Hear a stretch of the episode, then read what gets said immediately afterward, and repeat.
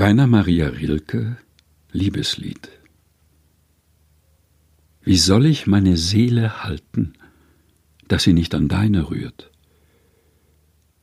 Wie soll ich sie hinheben über dich zu andern Dingen? Ach, gerne möchte ich sie bei irgendetwas Verlorenen im Dunkel unterbringen, an einer fremden stillen Stelle, die nicht weiter schwingt, wenn deine Tiefen schwingen. Doch alles, was uns anrührt, dich und mich, nimmt uns zusammen wie ein Bogenstrich, der aus zwei Seiten eine Stimme zieht. Auf welches Instrument sind wir gespannt?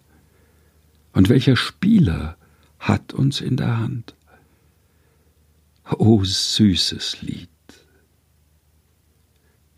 Liebeslied von Rainer Maria Rilke, gelesen von Helga Heinold.